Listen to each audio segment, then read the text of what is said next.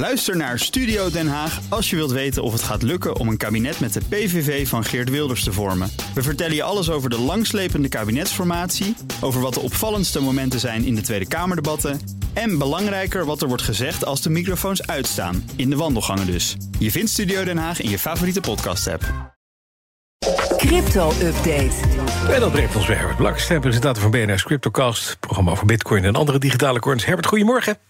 Goedemorgen, heren. MicroStrategy, eerste beursgenoteerde ondernemer die bitcoin op de balans zet... staat weer een klein beetje in de plus? Of meer dan een Nee, klein goed beetje? hoor. Stevig in de plus. Kijk al.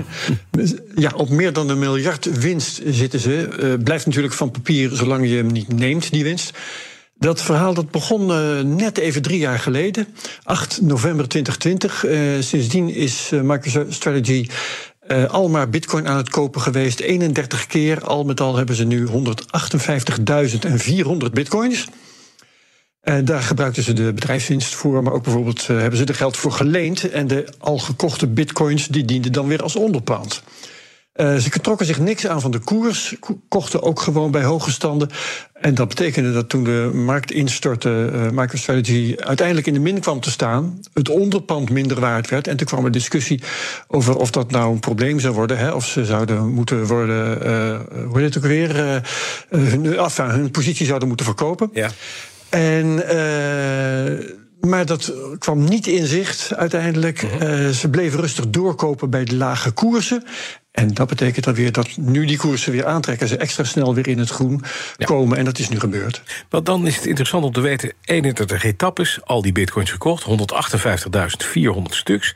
Hebben ze daar een gemiddelde prijs ook voor betaald? En die, die ligt die nog onder de, prijs, de marktprijs van dit moment?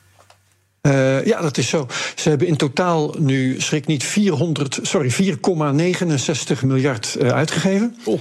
Ehm, ja, dat komt neer als je het uitrekent, delen door die ach- 158.000 nog wat bitcoins. 29.609 dollar per bitcoin, gemiddeld. En de koers is vandaag 37.500 ongeveer. Eh, dat betekent nu een waarde van 5,9 miljard. En dat is een mooie winst. In Nou. dollars sowieso. Maar eh, als je het in procenten berekent ook. Want in drie jaar hebben ze nu 25% rendement geboekt. Dat is niet eens slecht. Trouwens, over de laatste maand was het 25%. Ja, als je die hele dip eventjes overslaat. Ja. Ehm, Michael Saylor, de, de directeur, is ervan overtuigd dat het daar niet bij gaat blijven. En ga er maar vanuit dat hij gewoon blijft bijkopen. Het laatste plukje was nog maar twee weken geleden, op 1 november. Heeft hij 155 bitcoins gekocht voor het bedrijf. Oké, zijn er al veel bedrijven die bitcoin in bezit hebben trouwens? Eh, nee, eh, objectief bekeken niet. Eh, beurs, beursgenoteerde bedrijven een stuk of 40. Eh, het zijn meestal cryptobedrijven, miners, vermogensbeheerders, beurzen ook. Maar Tesla zit erbij. En het laatste, de laatste in het rijtje is Boya Interactive. Dat is een Chinees gamingbedrijf. Heeft net aangekondigd voor eh 5 miljoen aan crypto te gaan kopen. En maximaal 100 miljoen aan crypto te willen kopen. Eh, particuliere bedrijven, ja, daar weten we weinig van, want die hoeven dat niet bekend te maken. Eh, er zijn er waarschijnlijk honderden of duizenden wereldwijd, maar dat is natuurlijk niks, peanuts. Het is zeker nog geen eh, standaard vorm van sparen voor bedrijven. Nee, dat blijkt nou weer. Hoe staat het met El Salvador? Want dat land is een tijdje al bezig hè, met bitcoin aankopen. Dat is als tweede officiële munt. Ja, eh, heel leuk verhaal wel. Eh, El Salvador is wat later begonnen dan MicroStrategy. Eh, in september 2021 ging El Salvador bitcoin kopen. Dat was vlak voor de top van de markt.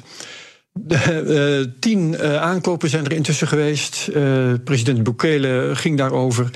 Ehm, en acht daarvan, als je op de grafieken kijkt, die waren eigenlijk buying the dip. Hè. Dat was direct na een koersval. Dat twitterde Bukele dan ook vaak triomfantelijk. Ik heb de dip gekocht. Meestal kelderde de koers daarna gewoon verder. Ehm, en op 17 november 2022, dat is morgen een jaar geleden. Toen heeft Bukele aangekondigd dat hij vanaf dat moment elke dag één bitcoin zou gaan kopen.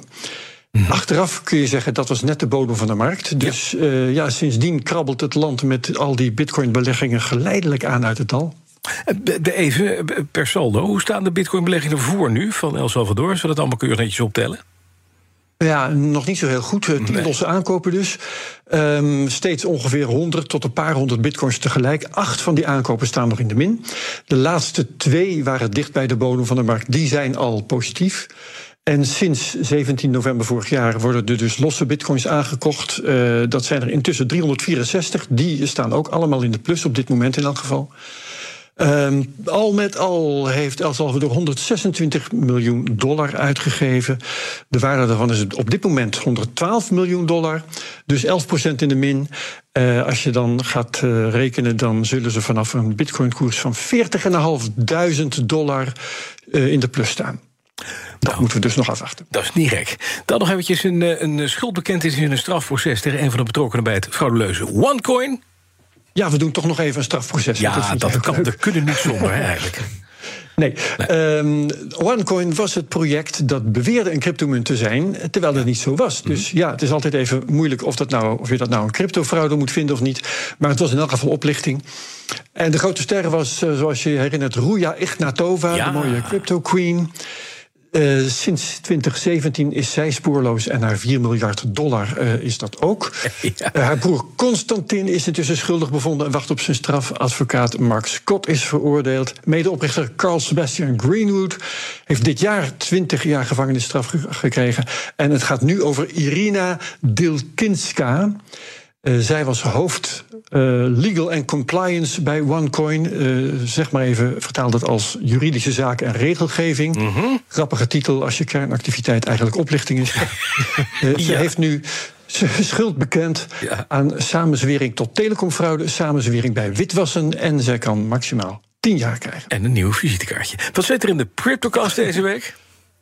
Uh, een verkiezingsaflevering met Tom van Lamoen. Hij is lijsttrekker van de Libertaire Partij.